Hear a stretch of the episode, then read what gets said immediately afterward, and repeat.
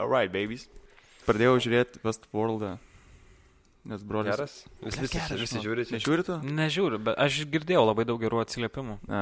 Tai toks gerai padarytas, kokybiškai, toks juodas šiek tiek.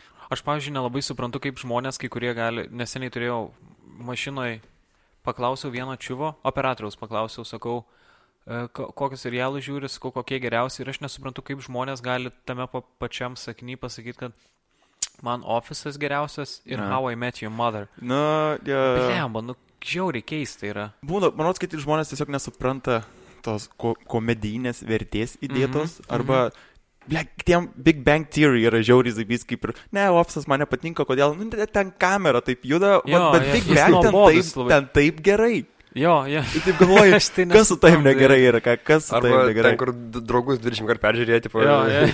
Ja. jo. Trys, du, du, vienas. vienas. Woo! Šitas garsas jaučiu. Viską, viską, ką padaro tas garsas mums, tai jisai paaukština mūsų podcast'o vertę. Čia vienintelis garso vienintelis takelis, kurį jūs turite, ne? Jo, dar ten sererere, pam, pam, pam. Turim dar vieną, bet nepanaudojam, kur- tu... Ai, ten, video. jo, nu galbūt, jeigu paės video, tai bus video. Okay. Tai, O kada pradėsim, sakykime? nu, tipo, jau dabar kaip turėjome pridėti, dabar mes tave turėjom čia pristatyti. Okay. Gerai. Bet tu įsiterpiai. Taigi, mėlyjeji, mūsų yra dešimtoji mūsų podcast laida, tokia sakyčiau netgi kaip ir jubiliejinė ir tą progą pasikvietėm ekstra, kaip tas yra žodis, ekstravagantiškas, gerai taris? Aš nežinau, ar, čia į temą visai. Aš nežinau, man tiesiog reikia pristatyti svečią kažkaip geriau negu įprastai. Tai e, galbūt netgi jo žodžiais pasakysiu, aš šiandien apsirengęs kaip jungos ledai. Tai yra Mantas. Bartuševičius. Tu, tu, tu, tu, tu, tu, tu. Bet šiandien, šiandien kitokios skonio jungus ledai. Jo, A, šiandien tai sveikas dar kartą. sveiki gyvi. Malonu, kad pakvietėt. Pagaliau. Kur taip ilgai užtrukot? O, per daug, Taigi, per daug klausimų. Kvietėm iš anksto jau, bet A, kvietėm iš anksto. sakėm, kad pasiliksim A, šaunuoliai. dešimtai serijai. A. Tai žiūrėk, tu man sakyk iš karto, koks yra jausmas kartu su Arvidu Saboniu būti Lidl reklaminiu veidu. Mm, e, visą laiką Arvido Sabonio šito klausė, to paties klausimo. Gerai. Arvidas man tai... Ma, Gerai, jis pasėmė televiziją, aš pasėmiau internetą. Mes Ne. susiskirstėm. Mhm. Bet e, čia labiau link to, nu, tavo video Lidl. Ko- Kodėl tu? Man irgi kilo klausimas, kodėl aš. Bet e, man labai patinka šiaip su jais dirbti, nes ten labai protingi žmonės dirba, kurie daugam pasiryžę. Ir kai pirmą kartą man pasiūlė tą reklamą jiem mhm. daryti, sako, gali daryti, ką nori. Sakau, mm, Ar hebra, tikrai, aš, ar tikrai aš galiu daryti, ką noriu. Sako, jo, daryk, ką nori. Gerai, sakau, tvarkoj, padarysiu. Aš padariau reklamą ir numečiau jiem ir aš galvojau, kad tikrai nepatvirtins, nes mhm. aš maniau, kad per daug gal šiek tiek. Čia buvo su to sibliuku. Jo, susirgau. Ir aš maniau, kad jiem nepatiks kaip reklama. Sako, wow, ofise žvengia visi, sako, žiauri geras, važiuojam. Sakau, gal kažką, aš sakau, dar pakarpyt norėčiau kažką. Ne, ne, ne, ne, mes. Ne, Bet, Bet, sakau, nu, aš dar biškai ten, tu padarysiu. tiesiog pasėmė operatorių vienas ir davai daroma, nes jo, jo, jo. Jo. Geras, Fantastika. Kai, kai taip duoda visišką laisvę, nu ten grinai yra interneto auditorija. Taip, taip, taip, internetą. taip, taip. Jie lab, ta, kas yra, jie labai protingai sužaidė. Jie žinojo, kad čia yra interneto auditorijai, kad mes netelikui čia darom. Jo, jo. Sakau, važiuojam ir jie irgi sako, važiuojam. Man čia panašus buvo kaip su Fulė Lietuva Anglija, kur reklamavot su tam varžybom. E, kur, kuris, palauk, nes aš ne... ne Su Vai- Vaidotu. Jo, jo, jo, jo. jo. Irgi ten maras, kad ten buvo, taip nu, gal visai netgi eksponto parašytas buvo, Mhm. bet žiauriai geri bairiai visi gavos, nežinau, man. Gavos, bet ten buvo istorija, kur mes ten žiauriai daug karpy turėjom, nes nepaslaptis turbūt, kad e, Vaidotas mėgsta kartais nusikeikti. Ne. Ir jisai buvo, kad ten dažnokai nusikeikė ir mes, kai nusintėm jiem, kaip mes galvom, galutinį variantą, sako, Hebra, aš nežinau dabar, kaip jūs iškarpysit keiksmažodžius, nes čia sako, jų žiauriai daug ir labai per daug. Tai mes labai ilgai operatorius sėdėjo, kol iškarpė keiksmažodžius, bet ačiū Dievui, kad jiem irgi tiko. Man ta, man ta vieta, tipo, kai įmušė, įmušėt golą ir tipo, už kitą komandą, kai džiaugiasi. jo, jo, jo. Nu, kai kas jo, kai kas ten buvo išrašyta, kai kas ekspromtų gavos. o tai kaip, kaip jums tiesiog pasiūlė irgi daryti, tai sako, davai man irgi padaryk, padarykit kažkokią reklamą. mes su Betseilu nuo, tuo metu dar Tony Betas ten buvo ir mes su jais jau seniau bendradarbiavome. Guoga. Su Guoga jo. Bet Guoga ten aš labai retai kada Mhm. matydavau. Ten yra kiti irgi protingi marketingo žmonės, kurie, kurie sako, davai darom. Sakau, gerai. Nice. Aš esu su, su to Nidži prie vieno stalo sėdėjęs pokerio du kartus. A, ne? Bet jis ten prieš pat rinkimus važinėjo po visus pokerio klubus nu. Lietuvoje, Ai. žinai, tipo, toks draugelis, visi ten, Taip, taip. čia pasifotkinam. Ir aš, Telefavo galiu. nu- nueinu į rinkimus ir, tipo, mano pirmie rinkimai ir aš užpildžiau tą vanelę, tas jo pavardę ir numečiau, nu, įmečiau ir, taip, kraunas smegenis man, tipo, kodėl? Kas čia ką tik buvo, ne? Nice. E, dar einu vis dar prie Lidl ir antrosios e, Gerai. antro video su tėvais, kur buvo. Mhm. Fuck, kaip gerai. Ačiū. parodė visiškai taisyk. Tikriausiai visi tėvai yra tokie patys, ar ne? Taip, taip, taip. Aš kai netgi, kai nufilmavom ir aš žiūriu ir aš galvoju, blema, mama net nevaidino. Iš tikrųjų, jinai galvoja, kad jinai vaidino iki dabar, bet iš tikrųjų jinai visiškai taip darė, kaip jinai daro mum. Bet dabar, dabar yra kitaip, žinai. Dabar tu vat, esi toli nuo tėvų, žinai. Taip toliau jie džiaugiasi, kad tu grįžti ir tokia šventė gaunas, tai jie nebesako to. Bet tarkim, kai tu būdavai mokyklai. Oi, taip. Ir, ir atrodo, tu darai kažką, o tėvams laik yra nesąmonė. Taip, Tipo, ką čia darai? Čia nesąmonė yra. Tipo, eik čia, nu, tipo, susitvarkyk kambarį. jo, jo, jo.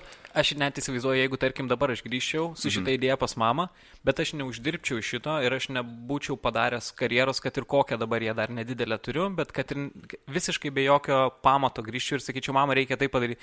Ką tu čia nusišneki? Ką tu nusišneki? Eik priskus bulvių, reikės blynus savo dar. žaidimus. Jo, pasidėk tą kamerą savo ir eik normalius darbus Aš dirbti. pastebėjau, kad jeigu, pažiūrėjau, grįžtu, tarkim, ten porai dienų, viskas būna normaliai, jau kaip svečiai Taip, būna taip. namie. Taip. Bet jeigu 3-4 dienos, viskas jau, tipo, Kažkas prasideda. Jau prasideda. Kur matai, kad šnipždas tėvai aplink prie tave kažką. Rusiškai šneka.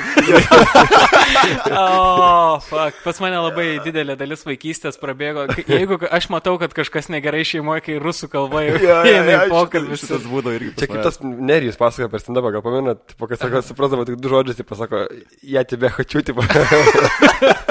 Ir sako, tu vis tiek reikdavo eiti parduotuvę kažko nupirkti, pastebuklingai. Taip, taip. Aš žinau, pas mane visą laiką būdavo marožinai, tai jau suprasdavau, kad ledų pirksim kažką Aha. ir jie po to žinodavo, kad aš šitą suprantu ir erzindavo mane su šitu.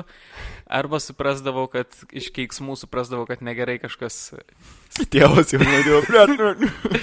jau kažkas su O tėveliu. kaip negerai. tėvai normaliai tipo, leid- leidosi taip filmuojama sutikus su idėja?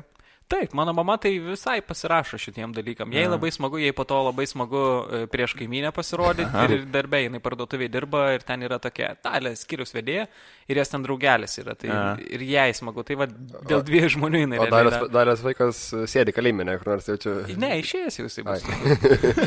O tavo mama Facebook'o. Ne, neturi, neturi. Neturi? Ne. Aš jai vis sakau, mama, susikurk, nes jinai visą laiką laukia, kada aš grįšiu, nes, kai- žinai, žinau, kai kurie video, ten postai mm -hmm. kažkas yra matomi tik tai Facebook'e. Ir, ir jai reikia, kad aš grįžčiau, prisijungčiau prie Facebook'o ir tada galėtų jinai pasėdėti šiek tiek Jo. ir pasižiūrėti, kas ten vyksta. Man kažkas, man kažkas irgi pan, pan, seniau, marods, buvo irgi, kai mes, kai dar tėvai neturėjo Facebook'o, mm Mhm. -hmm. tai, tipo, tu čia palik, nuplės, Taip. pasižiūrėti, kas ten yra. tipo, ne. Taip, taip, taip, taip. ne. Bet dabar, dabar, dabar turi ir dabar viską laikina. Aš tai esu, aš esu atsijungęs, na, aš anksčiau palikdavau, bet kai Aha. pastebėjau, kad, blemba, aš tikrai nesidalinau šito dalyko. A, Ir galvoju, kas buvo, kaip aš galėjau pasidalinti šito dalyku. okay. Ir tada aš supratau, aš palikęs esu namie, nes ten straipsnis kažkoks buvo. Mhm. D- Delfi, kažkas neprisimenu, koks ten straipsnis, pasakau, mama, sakau, tu nebu, neskaitei to straipsnio? Skaičiau. Sakau, neprispaudai nieko, ne, ne, paspaudžiau ten uh, sa Sarė, Exit. Jo, jo, jo. Okay, okay. Ja, bet tas su, su, su Facebook'o pa- palikimais mokykloje lygiai tas pats būdavo, ar ne? Kažkas palikdavo Facebook'e informatikos kabę. O, pizdės, U. senė. Išsikas į duobę. Kažkas pas mus, prisimenu, kažkada buvo Google Plus'ą palikę. O dabar tai kentėsi, dabar tai visi žmonės pamatys, ką tu galvoji. Ja, tie, tri, tie trys žmonės, kurie užsiregė Google Plus. Aš pamenu, net- netgi kai sukūrė Gu- Google Plus, praėjo porą mėnesių, tipo, žinai, ir Facebook'e mem- memai būdavo dar, A. tipo, kad šiom, tipo, tuo tarpu, tipo, Google Plus, tipo, tam, žinai, ten tie mm. šieno kupiros, tas, kur Ja, ja. Nors aš, aš dariau e, savo bakalaurinį darbą apie, apie socialinius tinklus. Google Plus'as buvo... Kaip e, nedaryti. Re, ne, realiai tai yra vienas populia, e, teoriškai tai yra vienas populiariausių socialinių tinklų, nes jie pasiema statistiką, kas eina į vis, visai Google grupiai, kas priklauso. Ten ir blogeris, ir, ir nu, žodžiu, vis, vi- visa, visa, visa. Bet matosi iš praleidžiamo laiko, kad tai yra vi- visiškai tik teorinės, tik teorinė dalis. Čia vienas iš tų mani- manipuliavimų, tipo, kaip, kaip būna beras tos apklausos, tipo, kad kaip, kaip, kaip jaučiasi miesto gyventojai, ar patinka miestas ar ne. Mm. -hmm. Tai, tipo, uh, Vilnių, Vilnių, tipo, kai daro, ir ten kažkaip būna, kad ar patinka, taip ir, ne, ar labai patinka jo, ir, ir tipo, ar tiesiog patinka. Ir jie galų galę sueina į vieną, tipo, Jo. patinka. Taip, taip, taip. Ir tipo, jie ten įvertina, kad ten 9 kažkiek procentai tipo, labai patinka Vilnius. Ten kažkaip sumanipuliuoja su tais. Tipo, Jo. Bet aš esu apie, apie tas apklausas, aš kažkada pagalvoju, jūs pavyzdžiui realiai esat nors vienoje apklausoje dalyvavę, kurias po to rodė per žinias. Mm, Aš šiaip apklausose Aš, dalyvauju. aš niekada nedalyvavęs ir aš nepažįstu Ai, nei vieno taip. žmogaus, kuris būtų dalyvavęs toje apklausoje. Dabar supratau, ką pasakėjai. Jo, bet ten visą laiką apklausim tūkstantį žmonių ir... Na, aš galiu pasakyti, mano, mano dėstytojai daro tas apklausas labai dažnai, tai Mhm. ten, tarkim, politinės tas, tai ten tikrai jos yra, jeigu žiūrint, koks šaltinis ten būna tie Eurostat ir ten visokie. Taip, ne, aš ne- būna, neabejoju, kad Dėstytojai yra- savo tose publikacijose daro ir ten būna normalios, bet kai daro ten kažkokie delfi, tai ten Mhm. susigalvoja skaičius arba... Ar tie geriausiai būna, kur per LRT, ne, ne per Lietuvos ryto televiziją tos šiukšlinės laidos. Kur, tipo, Ar norite, kad Paksas grįžtų į politiką? Jo, jo, taip, ne, arba būna vapšė klausimas, net net ne taip suformuluotas. Bet Taip. jeigu manote, kad taip, tai taip, jeigu ne... Taip, Ten, kur vadinasi, vedantis klausimai, tipo, kur Aha. tave, nuveda, kad tu atsakytum tik kaip jie nori. man žiauriai yra jokinga, aš kažkada net Facebook'e apie tai postinau, kur ar manote, kad e, atlyginimai yra per maži, kažkoks toks buvo klausimas ir aišku, ten 9 procentų žmonių atsakė, kad taip, ta apklausa kainuoja eurą. A, 700 žmonių prabalsavo, kad jų atlyginimas yra per mažas. a, Jis yra per mažas dėl to, kad jūs dalyvaujate šitose debiliškose apklausose. jep, jep. Man tai, Taip. ar tai mokykloje muždo? Ne. Kurio, nebuvau kurioj, kurioj klastoj būdavai mokykloje? Mm, Kas tai gal? Kas tai? Arba, blėt, klastai. Aš ką žinau, aš buvau. Aš visai, aš gerai sutardavau šiaip su visais. Aš sutardavau ir su Marozais gerai sutardavau, Ne. ir su tais, kurie... Aš pats gerai mokiausi mokykloje, tai sutardavau ir su tais moksliukais, Okay. ale vadinamaisiais, kurie tikrai buvo pasinėrę į mokslus labiausiai.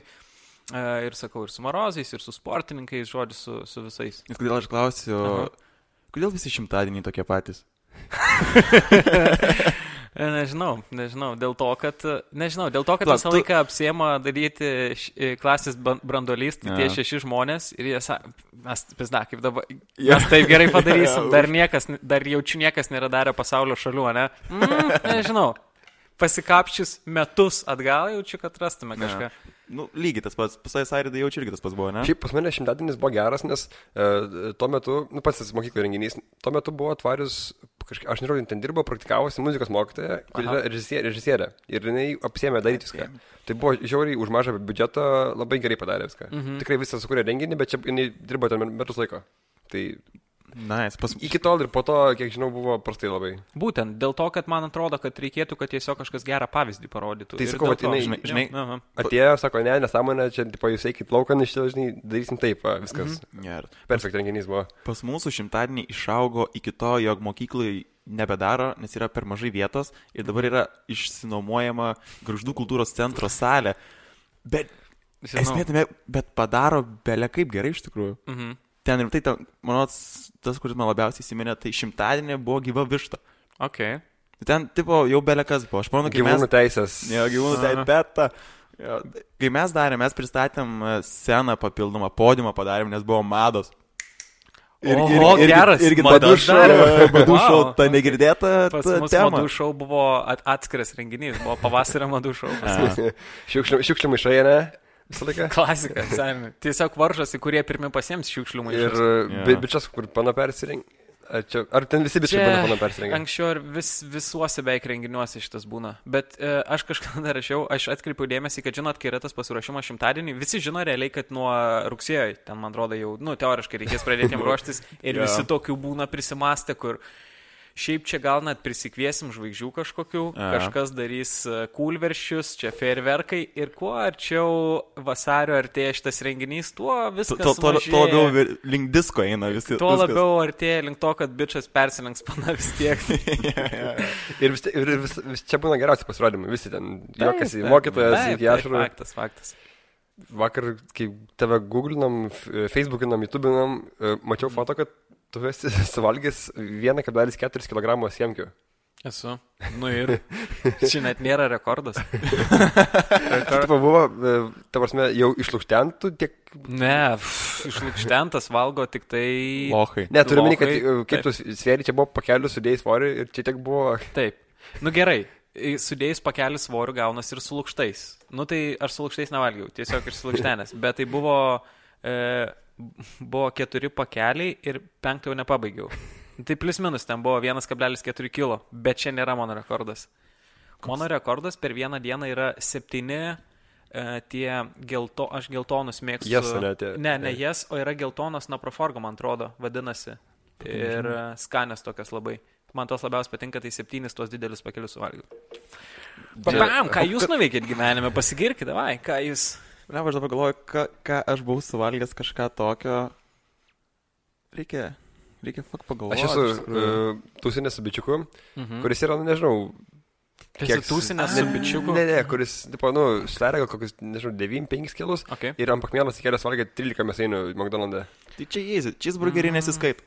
Nu, bet nežinau, man jau po kokius 7, tai čia jau yra jau kosmosas. Mhm. Nu, galbūt ir jo. Gal Man septy, po septynių man labai sunku suvalgyti tuos likusius aštuonis, bet, bet gal jisai treniravo skrandį, nes yra tie bičiai. Bet jie vandenį- Tikrai esat girdėję, kur valgo hodogus. Nu, tas Taip, taip, čempionatas, ar ne? jo. Jie nėra taip, kad, tipo, aš šitą dabar nevalgau, ateinu ir pradedu valgyti viską. Ne, jie, jie treniruojasi. Bet jie, žinai, jie, jie su vandeniu. Jo, tipo, jo kad, kad vandeniu. jisai nulystų ir vienas yra žiauriai kūdas, jisai čempionas yra, jisai turi kažkokį e, sutrikimą organizme. Mhm. Ir jam ten nu, labai greita medžiago apykaita, ten, va, taip toliau, ir jisai tipo gali valgyti, kiek nori, taip toliau. Tai jie Bet sakau, jie, treniruojas. jie ten tiesiog, jie, jau tas treniravimas jis būna su vandeniu. Jie tipo geria dafiga vandens, jo. išskrandis išstampo belia kaip ir A. viskas čia. Taip, taip. Ir aš žinau, kad buvogi. Mes galim, ai jau aš minėjau yeah. brandus vis tiek, tai jau galiu, ne? Sinano kebabai, gi tą turėjo metro kebabą. Ai, nu, jo. Ir ten būdavo, buvo kažkoks čempionatas ar kažkas tokio, kad reikia jį suvalgyti ir ar tipo, kiek gali tiek suvalgai. Ir kai Tai klaimas sakė, klaimas teisėjavo, jam ne, ne ta svorio kategorija buvo. Bet, e, bet sakė, kad klaidą padarė dėl to, kad, man atrodo, Sprite ar kolą pasėmė ir sakė, su juo tu daug nesuvalgysi, nes Jo. iš karto iškiš. Jo, čia Aš esu matęs dilgilių valgymo čiampą. Ir, Čia jau tipo- čia tie patys žmonės, kur valgo smėlį, kur Tipo, tipo sako, na. valgo, čia žiauriai sveika Tipo, yra. ir bičias, kuris, tipo, kažkaip, jisai surado kažkokį būdą, tipo, kažkokį, tai nežinau, kad sidras padeda numušti, tipo, būtent sidras. Tipo, jis, jis numuša, tipo, tą dilginimą. Ir, jis, tipo, ir, ir, ir jis, jis, tipo, ten laimėjo ten trigubai, nežinau, ten penkiagubai, ten visi, ten su, suvalgė visus. Jo. Ir, tipo, jis įsižioja ir, tipo, tai burna, burna nudilginta, kad visa juoda buvo. Juoda, pul, pul, pul, puliniais tokiais nuėjais visą. Ak, ta lietuviška Bet čia iš, medicina. iš tikrųjų, pagūginkite, vyksta, toksai turnyras Ja. Anglijai. Anglijai? Dilgilių valgymo čempionatas. Šluku čia Lietuvoje. ne? Bet aš nežinau, kaip žmonės prieina prie šitų dalykų, kur tu, kai esi man, ne mama, aš valgysiu dilgelės, Jo. aš sieksiu savo svajonės. Tai Pamai, kaip toks turnyras turi būti. Aš Tipo, e, seniai, žinai, ką, blėt, dilgelių. Jo. Padarom turnyrą, davai. Yra, yra tikrai, yra apie 12 žmonių, žinau, 12 žmonių, kurie Mhm. valgo dilgelės. Kodėl jų nesurinkus į vieną vietą? Jo. Turim sidro. Girdėjau, tipo, numuša. Jim Jeffries pasakoja, tipo, sako, kad tipo, intikas kodėl yra blogai, nes, tai sako, pažiūrėjau, seniau, kai būdavo bičiukas, kuris, tarkim, mėgdavo piskiaulės, nes, sako, Taip. ir jis jis galvodavo, blem, aš čia gal blogai kažką darau, žinai. tipo, atsirado intikas ir jis surado per visą pasaulį dar, tipo, 12 žmonių, kurie, kaip, yeah. kurie Taip, mėgtų tą daryti ir sukūrė kažkokią asociaciją. Keulė pesių grupė Facebook'e. Cool. Gerai, taip greit nuėjome iki šitos temos, ne? per greitai, jo. Uh, Paskut... Biški intrigos reikia. Mhm. Mhm. Paskutiniam Olego podcast'e, ne, pirmam Olego podcast'e, jisai pasakė, kad jisai Mhm. prilygino humoro klubą su Šilansku šiek tiek, Su anegdotais. su anegdotais. Su Šilansku. Su, su Šilansku. Ką tu apie tai manai? Kodėl? Kodėl tu manai jis tai pasakė? Aš tai nežinau. Bet aš nekomentuosiu per daug, nes ne, jisai nieko nepasakė, jisai tiesiog palygino ir paliko. Aha. Aš nežinau, ką jisai iš viso turėjo galvoje. Manau, aš, kad ką, ką norėjo, tai išpešė, ne dabar mes jau diskutuojame apie tai. jo, tai aš tiesiog manau, kad tai yra nesąmonė, Okay. ką jisai pasakė ir viskas. Šiaip e, mes esam per vieną žmogų, kad čia Šilanskas ateitų. Rimtai? Nu, aš, Jau? Ne, ta prasme, e, per vieną žmogų galim sukontaktuoti su Šilansku. Jo, Tiesiog. tą bičią, kuris pardavinė alkoholį, ne? Ne, mano draugo tėdis pažįsta jį, nes pluk, Okay. plukdo Geras. su laivu, aš esu pasakojęs Alkoholį. istoriją, atsimenat. Taip. taip. Ir Na. tai tipo, yra įmanoma. Wow. Nu, žodžiu, čia, off topic. Uh, Mhm. Kaip sekasi su knyga aplink kelionę, e, su, apie kelionę aplink Lietuvą? Nes rašy, kad rašy. Kokių dar klausimėlių turėsit? Prastai, ką žinau. Na, aš turiu užsirašęs, aš viską, visos kelionės metu aš rašydavau dalykus apie kelionę. Bet tam, kad, nu ir aš po to pradėjau rašyti apskritai, kaip uh, turiu ten keletą puslapių, turiu par, parašęs buvau, bet aš pamačiau, kiek daug reikia įdėti. Uh, ir ypač dėl to, kad aš po to, kai skaitau tos kelius puslapius, aš galvoju, ne, ne taip noriu, norėjau kitaip ir mm. tada pakeičiau tos kelius puslapius ir taip jie ir liko. Ir aš suprantu, kad visą knygą parašyti būtų, nu reikėtų tiesiog ilgai sėdėti ir atsisakyti labai daug darbų. Ir kai žinai, kad, ta prasme, Lietuvoje iš to rašymo, nu, piniginių atžvilgių tikrai neatsipirksiu. Nu, ta prasme, ten, Na, manau, ne, penk- ne, ne dėl pinigų, jeigu rašyčiau, tai visiškai ne dėl pinigų. Bet ta prasme, kad nu, vis tiek daug laiko reikalautų dabar pa- parašyti ten, nežinau, ir į parduodamus tik kokius 500 tūkstantį maksimum, manau, egzempliorių. turbūt, turbūt. Nu, čia yra tas standartas, kiek būna. Taip. Ir, ir, ir, ir Išskyrus pala, o kiek e, šitos atvirai? Josgi išleido 20-20 Fuck. tūkstančių. Aš nesuprantu, ar kas nors patarinėjo iš vis, ar tiesiog kažkas sako, ne, aš čia parduosim 20 tūkstančių. Bet jūs žinot, kad apie tūkstantį knygų tik tai parduoda?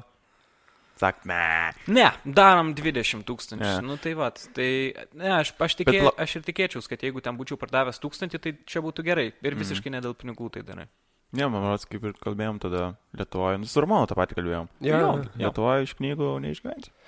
Sunkiai. Kadėmė. Nes aš bijau pamirot berots, bet Justinas Žilinskas buvo pasakęs, kad, tarkim, jeigu knyga kainuoja 10 eurų, tai tu gauni tik apie eurą nuo jos vidutiniškai. Fuck. Tai čia, čia yra visiškai... Gerai, aš dabar nežinau taisyklių, tarkim, su leidyklom, kiek tu ten, aišku, ten viskas ir, yra turbūt dėrybų klausimas, bet e, mano žiniomis tas, kurias aš turėjau, tai kad autorius šiaip ganėtinai gauna apgailėtinus pinigus. Kiek ir su, su filmų darimu tai patyriau, kad autorius gauna ne, nu, labai labai daug, labai labai mažai iš tikrųjų. Kiek žinau, tai vienintelis būdas būtų teoriškai leisti internetą ir ten yra didesni šiek tiek, daugiau gauna autorius. Bet, nežinau, Lietuvoje kažkaip tos internetinės knygos kažkas yra ir... Ne, tas. Ta prasme, kad... Kažkas yra. Žodžiu, dasibaigi kaip ir Litkas rašydamas eilės ten apie Mm. valstybę ir kokia jinai užkuršta yra. Ar Litkas šiaip zavys yra ar nelabai? Aš nesu- nežinau, nesu- aš nežinau. Kartais Aš neturiu nuomonės. Pavyzdžiui, Puglevičius mėgsta jį. Aha, nu Tipo, tai... Nu, aš darom. paskui, kodėl aš jį užsiminiau, nes mačiau jo postą neseniai. Nes jį papost, tas postas buvo apie valstybę, ten kur vogė kažką. Ir šitą postą papostino tokia viena pana, kur aš jau minėjau ne kartą, esu pasilikęs vatnikinių draugų Facebook'e pažiūrėti, kaip jie evoliucionuoja. Mhm.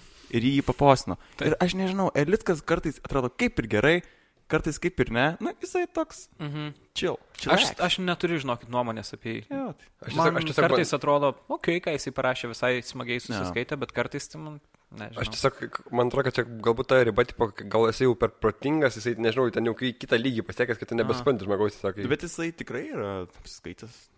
ne, kad aš Tikiu, kad turėtų būti tokiu.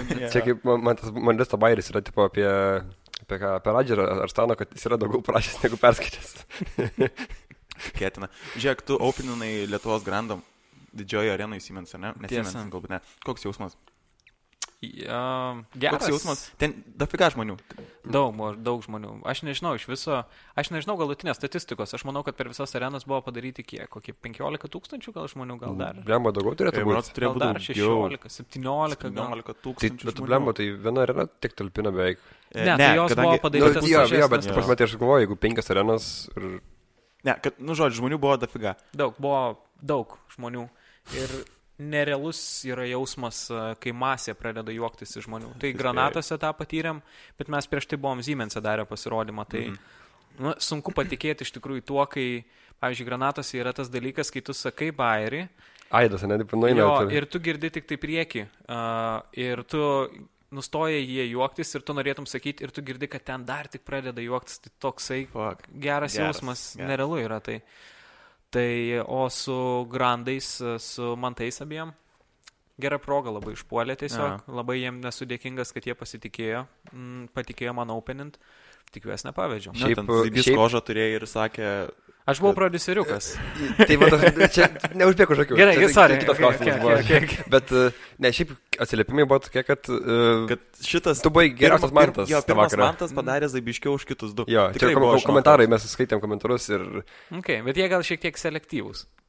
Ne? ne nenorėjau Ta prasme, kad- kad, kad, aš čia atėjau. Ir Uh, man... Oi, ne, ne, ne. Ne, aš ne. vis- Nu, turbūt visokių nuomonių buvo, koksai, kur tas pirmas pydaras. Mhm, taip, taip, taip. Ta kožas. Bet, savo. e, jo, čia gal yra selektyvus, nes, ta prasme, nu, mes man tokia ir galvom, kad tu esi geresnis komikas, bent jau mums. Na, skonio reikalas. Jo, tai nežinau, tai... čia- Man asmeniškai Ne. Katlerio programa buvo labai stipri. Ir kai kurie, tarkim, šnekėjo apie tai, kad uh, antras, uh, antras taimas Manto, iš kurio labiau tikrai juokėsi publika, mm. jiem buvo geresnis, o man asmeniškai geresnis buvo pirmas, iš kurio gal netaip juokėsi, bet buvo paliestos kai kurios geros temos, kurios nebuvo liestos apskritai ir man tai žiauriai patinka komedijoje Ne. apskritai. Viena jaučia labiausiai man stonkus įsiminė apie, kai laidoja žmogų ir Aha. kai tipo žmonės šnipždžiai.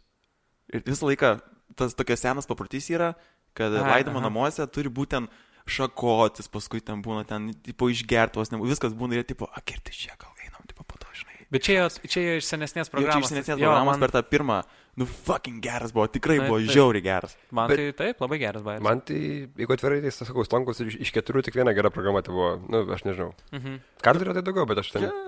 Ne, Bet ne- ne- kiekvienas, daug. kiekvienas mes turim savo stipresias pusės, tai man atrodo taip, kaip aš galėčiau pasiimti Stonkaus programą, bet aš niekada Oi, gyvenime nepadaryčiau taip jokingai, kaip jisai deliverina ją.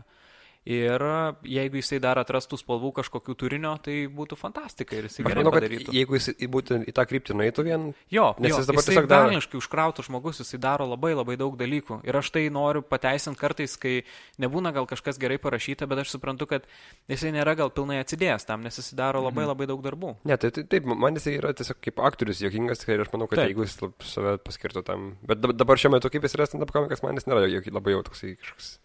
Bet man, manau, kad jis galėtų būti tikrai. Mhm. Yeah. A, tai va, aš norėjau klausti a, apie man tą producerį. Taip. A, sakai, kad gali bet ką pramušti. Mhm. Ke- Kėdainėse pasirodymą. Taip. Pagelbėsim? Galim jums padėti. Kai sakiau, bet ką aš sakiau Rolui su Jono, ne? tai, no, jo, galėčiau, jeigu reikės, tai galėčiau. Iš kur tas personažas kilo toks? Ką žinau, sakom, davai darom produceriuką. Nes Aha. a. iš pradžių ten kažkaip kalbų buvo apie Gizzard, bet aš pats nenorėjau daryti, nes aš sakau, biškėti trūkęs dabar nuo jo ir aš jam galvot reikia dalykus labai Gizzardui. O, o produceriukas yra toksai, aš sakyčiau, kad gal šiaip visai geras personažas, beje, jisai nėra dar paliestas labai ir nesudarkytas e, dalykų, nors jisai jau visai folklorinis tampa tas toks produceriukas, kur viską gali parūpinti, Jo. viską žino iš kur gaut. Bet čia da- dar iš seniau toks biškai būdavo, kad ten Mentropolis ten apie buvo pasakas, ten apie, apie jį. Taip, taip, taip. Jo, taip. kad- bet, na, aišku, ne jo, tokį, bet- Bet jisai pasakojo, gal sakyčiau, konkretaus parodiją producerio Jo. darė. Aš darau tokį, kur be, bendrasis, tie bendrėjai produceriukai būna Jo. tokie. Tai va, ir aš, šiaip aš visai norėčiau daugiau padaryti su tuo produceriuku kažką dar. O dėl ko man tas Gizzard yra truputį į lentinai padėtas kažkur tais jau. Jisai sunkus labai personažas. Aš su Mantu Gizzard e, esu vedęs renginį vieną. Tai tie, kurie žinojo, kas yra Mantas Gizzard, jiems Jo. žiauriai patiko, jiems sakė, čia buvo Zajabys. Bet tie, kuriem, kurie nežinojo, jie nesuprato, kas čia buvo. Hei, hei, hei. Jo, ir aš kai atėjau ir saky, sakau, parodysiu magijos triuką, kai kurie juoktis pradėjo iš to, kad aš rodysiu magijos triuką. Jo. O kai kurie laukė magijos triuko, ko nu, iš Gizzardo nereikėtų laukti. manau, dar tas aplamai visa, visoji lietuvių popkultūrai yra ateinantis dalykas, kaip suprasti humorą galbūt taisyklingai, arba Mhm. netaisyklingai, bet tą, kurį teikia. Pagauti jo formą. Taip, nu, pas mus apskritai, aš sakyčiau, Gizzardas yra super nišinis dalykas, kur Mhm. jeigu nori, kad jisai būtų platesnė auditorijai, reikia žiauriai daug dirbti su juo ir Jo. reikia, kad jisai būtų apskritai jo bairiai ir tai, ką jisai sako, būtų juokinga ir komedijinė prasme, net ir nuėmus personažą, kad tai būtų juokinga ir tada žmonės juoktus. O jeigu tu tiesiog ateini su personažu ir tu tikies, kad jį visi žinos ir vien iš to juoksis, tai, nu, ne, nesigaus. Nu, okay. O kiek, kiek turėjo įtakos man tas Wizard šitame? Kaip jums atrodo, jeigu dabar sustatysit vieną šalia kito pavadinimą? Aš esu su juo susitikęs keletą kartų, jis manau, kad nežino manęs, e, bet jisai rašė, mačiau, kad žvengų buvo daug numetęs po tais video, tai aš manau, kad supranta, jis pratingas žmogus. Vieną kartą telefonu bendravau su juo, vėlgi jis nežinojo turbūt, kad ten aš esu, ten, žodžiu, užsakymas nebuvo toksai, man jis labai, labai nuoširdus ir geras žmogus pasirodė. Jo, aš irgi Gal čia buvo triukas? Gal čia buvo triukas, gal. E, važiavau pro cirką, tiksliau mes su broliu važiavom pro cirką. Mhm. Istorija iš niekur. Na, Ir taip pasakom, sako, bet pažiūrėk, kiek žmonių ten. Aha. Ir vis dar ten yra pilna, sako, bet pažiūrėk, koks ten kontingentas žmonių renkas. aha. Cirke? Bet cirkė jo. Aš nesuprantu, kaip jis dar nemiršta Lietuvoje, kodėl jie vis dar atvažiuoja. Nu tai gyvūnai, kol nemirs gyvūnai. Nu, bet tai ne dėl gyvūnų, ten karuselėse, tose supūsiuose, sukasi, nu, tai kažkokia nesąmonė. Nu, dėl, aš taip, aš asmeniškai šiaip nedaug esu susidūręs su cirku, bet aš manau, kad nu ten yra super, super, kai tu nieko, tau nieko nereikia galvot visiškai. Nu, kai tu visiškai, visiškai nori atsipalaiduoti. Tu tipo varai į cirką. Nu, pasiemi vaikus ir manau varai į cirką. Nes, e, nu, kai kuriem, ne visiems, aišku, nu, kas labiau nori humoro kažkokio ar kažko, nu, tai neįsi cirką, bet kažkam yra, kuriems žmonėms patinka. Nu, plus gyvūnas šokantis per lanką. Nu, yra, jaučiu, Facebook'e grupė žmonių, Kurie yra sukūrę grupę. kurie, kuriem grinai patinka šokantis gyvūnai per lanką degant. Nu ir, ką žinau, kažką žavi tai. Okay, aš nežinau. Man nepatinka tik tai gyvūnų išnaudojimas ten. Ne, aš nežinau, ko aš paminėjau. Nes Tiesiog... ten žirafą įkiša į fūrą, tai štai. Jo, ir bando gyvą ištraukti. Aš, ir aš nežinau, ar, ar jeigu duotume žirafai kalbėti, ar nesakytų, man šiaip sai vis visai, aš nenorėčiau šokinėti per lanką kaip tigras, va jam tai hujovai. Aš kaip e, irgi, irgi čekinau tavo visą Facebooką ir mhm. peržėmiau seniau stand-upus. Tai tas sakai, kad esi baigęs vadybą. Taip, verslo informacijos. Tai ar tu esi tas vienintelis žmogus, kur per dešimt metų baigė vadybą ir kažko pasiekęs yra? Ar, ar yra daugiau kursiokų, pavyzdžiui, kurie kažką irgi pasiekė? Yra, Yra? tai yra. Mano kursiokai yra Airinė Palšytė. O, O. Jep, jep. Spėkit, kai aš su ja susitikau, kaip greitai pasakiau, ar peršoktum per mane. aš net nepasisveikinau su ja. Iš karto- Iš karto. jo. Peršoktum per mane, sveikas, aš mantas. E, po to pas mus yra e, Harisenkovas. Aš žinau, iš, iš, klaip, iš kretingos. Jo, žaidžiantis kažę, dabar savo blaidelę turintis e, irgi apie kažę. Ne. Uh, yra pas mus uh, Aš žinau, kad Haris labai gražiai panadraugavo kažkada. draugavo su uh, gre, gre, Jo. greitė, man atrodo, modelis. Jo, jo. Viskas, viskas, ką žinau apie jį. Ir kad ką šį lošia. Draugavo. Aš turiu, turiu tokį porą citatų ir toks protmičio klausimas, kadangi protmičias Gerai. vedė. Ir galėsi pasakyti, kieno, kieno jos yra. Nu, Tai atsikėliau aš iš ryto, dar pachmielas nedarytas. Antra, dirbu tai, kas man patinka, škoti užmetęs tinklą. Ir trečia, man Butkevičius gaidys, o gražulis zaibys. Gal lango praver. ar man atsakinėti rimtai šitą klausimą? O jūs nesat nieko padarę, dėl ko gėdėtės dabar? Niekada gyvenime. Aš irgi nesu, čia mano yra visos trys, visos trys ir visos trys buvo vienoj dainoj. Ja. Bet iš tikrųjų, uh, dabar kai perklausiau, tai ta- ten nebuvo tiek blogai, kaip visi kalba. Šiaip tai jo, aš irgi nesupratau, Gerai, kodėl Nu, žmonės... ką galvoja, jūs čia, ką jūs čia šnekate? ne, Žmonės rimtai. nekalba, kad ten taip blogai buvo. Ne, nu, te- žinau, ta aš prasme- pats žinau, žinau, blogai. tai Ne, ne, ten, bet ta prasme, jeigu tęsiant, tai, tai visų ten, taip prasme, pirmie galbūt bairiai irgi kai kuriuose temose ar dalykuose Aha. būna blogai, bet jeigu tęsim, tai tikrai galim būtų kažko nu, Tipo- padaryti Lietuvoje su dainuojamąją komediją. Nežinau, man tai čia Ga- žiauriai geras Oi, dalykas. Faktas, faktas, faktas. Ir aš sakiau, kad anksčiau ar vėliau aš bandysiu padaryti ją. Tik Nes- ją, vi- jinai Damn, visiškai okay. kitokia bus ir jinai bus, e, na, aš sakyčiau, ko- kon konceptualesnė negu tai, kas buvo Taip, čia. Bo, Bo Burhimas dar, ar ne? Labai daug. Jo, man jo labai labai Jisai patinka. Afigenas, yra žiūri, Taip. taip galvoju. Man tas pats Timinčinas yra, ten, nežinau, afigiai, man, man vienas mėgstamiausių komikų pastaruoju metu yra. Mhm. Man, man jis irgi patinka, bet man buvo, buvo Burnhamas, man jo komedij, muzikinė komedijinė dalis, tai man jo Jo, žiauriai. gal yra. kaip muzikantas geresnis yra Taip, jaučiu. taip, gal, mm. galbūt. Tai, tai Aš tai manau, kad Planuoji. e, planuoju, jo, atsisakysiu to, ką čia pradėjau, bet, nu vėlgi, čia buvo tiem, kas... e, prie laužo su Tiem, kas dar nesuprato, čia buvo iš mano pirmo open mic, kuomet aš pirmą kartą lipau ant scenos ir ten situacija buvo tokia, kad e, aš prieš tai, aš prieš tai esu, buvau matęs tik tai humoro klubą, ten mhm. prieš kažkiek metų, kuomet aš dar buvau 11, kokioje 12 klasėse. Tada aš patekau į Vilnių, įstojau ir e, aš po to komedijos nelabai daug žiūrėjau. Aš esu matęs Jimą Kerry po to, esu matęs e, kažkiek Robino Williamso, bet po to, kuomet e, pamačiau, kad bus open mic'as, aš nusprendžiau ten užlipti, bet aš pats gerai ne visai žinau, kas ten tiksliai bus. Nors supratau iš esmės, kas yra stand-upas, bet aš galvoju, kad va, čia tokie bairiai irgi, irgi lips. Mhm. Ir tuo metu iš tikrųjų šiaip visai ten ir lipo ta daina. Jo, Ten nebuvo- žmonės juokiasi. Jo, jo, jo. Aišku, dabar niekada gyvenime neužlipčiau su tokiu dalyku, nes man tai dabar pačiam atrodo nejuokinga, bet aš sakau, padarius konceptualią muzikinę komediją galima drąsiai lipti ant scenos. Jo. Taip, pla, tas buvo pirmasis tavo open mic'as? Buvo pirmas jo. Aplamai pirmas susipažinimas su komedija tokia. Taip. Open mic. Aš, irgi, pavyzdžiui, aš irgi lipau, aš net nežinojau, kas tas, kaip čia pasakyti, žinojau, kad yra tokia ten Louis C.K. kažkoks kažkur ten yra ir Ne. buvau matęs gal humoro klubą ir gal, atsimenu, buvau matęs Bilbarą.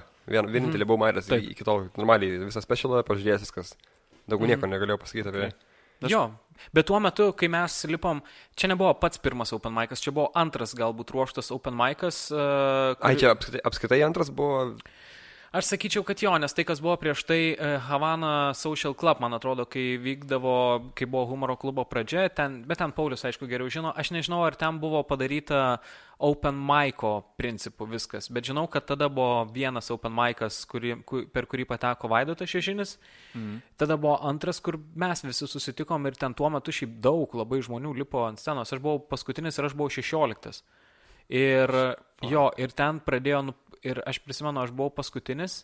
Ir aš net nežinau, kaip registruotis man į tą Open Mic, nes mano, aš turėjau bendrą Facebooką su savo kambarioku. Mhm. Ir aš turėjau elektroninį paštą, mantukas 182 ir aš nežinau, iš ko man rašyti Pauliui. Ir ne, neprisimenu, gal iš... Ai, atsiskyriau ir parašiau Pauliui, man atrodo. Ir tada, kai aš ten nuėjau, pamačiau, kad nuploja žmonės ten, ko aš visiškai Jo, nesitikėjau. Ir kas žiauri, žiauru man čia yra. Man geriau nušvilptų, bet nuplojimas tas lėtas, kaip prasideda. Ir aš galvoju, bleba, jeigu aš realiai dabar išeičiau ir tiesiog nerašyčiau labai ilgą laiką niekam, niekas gal net nepastebėtų. Bet kažkaip užteko drąsos, užlipau ant scenos tada ir visai gerai viskas baigėsi. Nu, ir kieta. Kieta. Nu, Jo. fainai buvo. Jo, jo, fainai. O labai. tas... ja, ja, ja.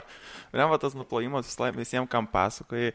Iš kur jis atsirado? Tu vis tiek labiau žinai. Ar jisai... Žinokit, nežinau, Nejaugi nes aš taip- kaip suprantu, mes, mes esam vieni iš nedaugelio, jeigu ne vieninteliai, kurie jį turim. Taip, va būtent. Tai Nes sakė Paulius, kad užsienio komikai sako, kad, kad tokio dalyko niekur nėra, bet Klujimas sakė, kad, tarkim, Anglijoje ten būna, kad ten kelia, pažiūrėjus, bet kažkaip kitais būdais. Ten Taip, yra yra- varpelis, Jo. ir gongas, tipo, būna. Anglijoje yra, žinau, kad yra kiti būdai, kaip parodo, kad nepatinka, parodo kitaip nepasitenkinimo plojimo. Aš niekur nežinau, kur, kur būtų. Man Jo. atrodo, kad čia yra super žiaurus būdas susidorot uh, plojimai. Bet dabar publika jau, nu, aš, tarkim, savo paskutiniam tam lipime jau biškis sustumiau jų, nes ateina bičiai, tipo, atsiveda drau- draugus savo panas ir jie ateina tam, kad, tipo, nuploti. Sako, bet visi čia galim nuploti. Mm -hmm. Ir jie trim sekundžių.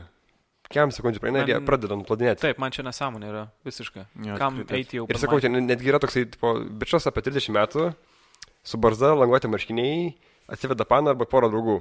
Aha. ir jis visą, visą laiką, nugi matos, kas nuplodinėja. Visą, visą laiką pradeda pati pirmas ir žvengia, tipo, žiūri. Ir aš jį pastebėjau, kad ten yra ganėtinai daug tų pačių žmonių ateina į Open Mic'us. Aš manau, kad jie kai kurie turi tam tikrą e, fetišą tokį. Ateit ir... O, jie, "Oh, dabar žiūrėk, yeah." nuplosite. Sakė, better Vik- than Vik- you. Viktoras sesė sakė, ateina, nu, kad nuplot. Bля, man nežinau, ar čia yra labai geras dalykas.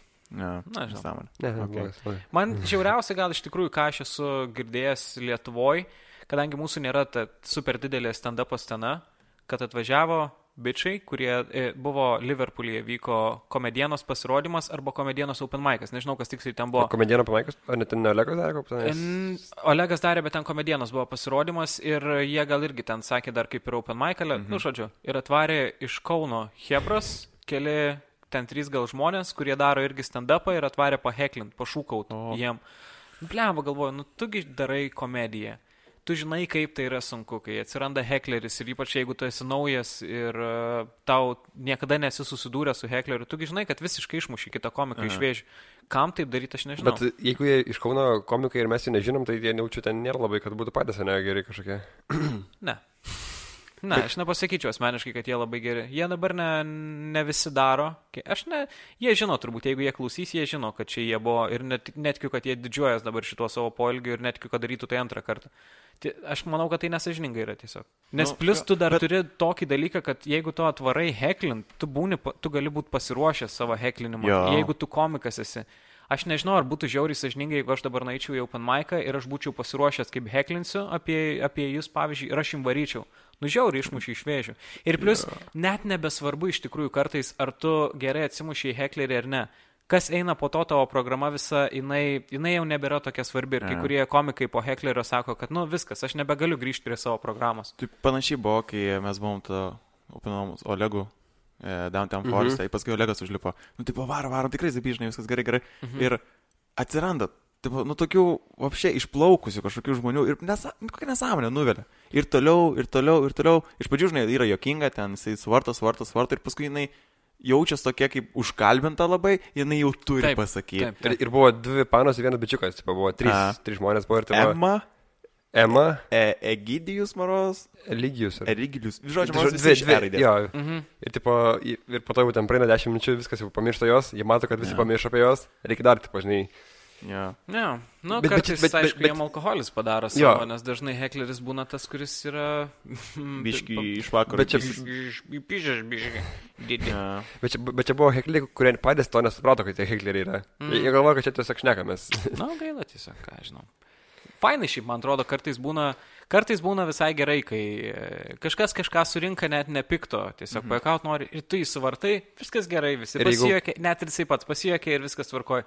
Bet kartais būna kažkokie iš piktumo tokie, kurie tau kažką pasako, tu jiem atsakai, tu jas gali suvartyti ir jie nepatenkinti, jie pikti vis tiek ir jie toliau nesupranta, kad viskas, pralaimėjai, tu mhm. išeiki šitos dvi Čia gal Lietuva šiaip, nu, kad, kad nėra tos kultūros, nes ten dabar pačios jie ten ateina ko, kažkas su komedija, žinai, jiem ten komedija, vakaras. Taip, taip, taip. Jo. Ir dar jiem yra sakę, kad jis irgi yra jokingas, tai jau jis nepraleis progos pasirodyti. Ar. Ar tikėtės, kad jūsų Eurovizijos su šiužiniu lipukas toks pais viral? Aš sakiau vaidučiui, jeigu bus 50 tūkstančių, tai bus taip gerai. O kiek buvo kiek... peržiūrų? Face- Facebook ir kiek YouTube'ai?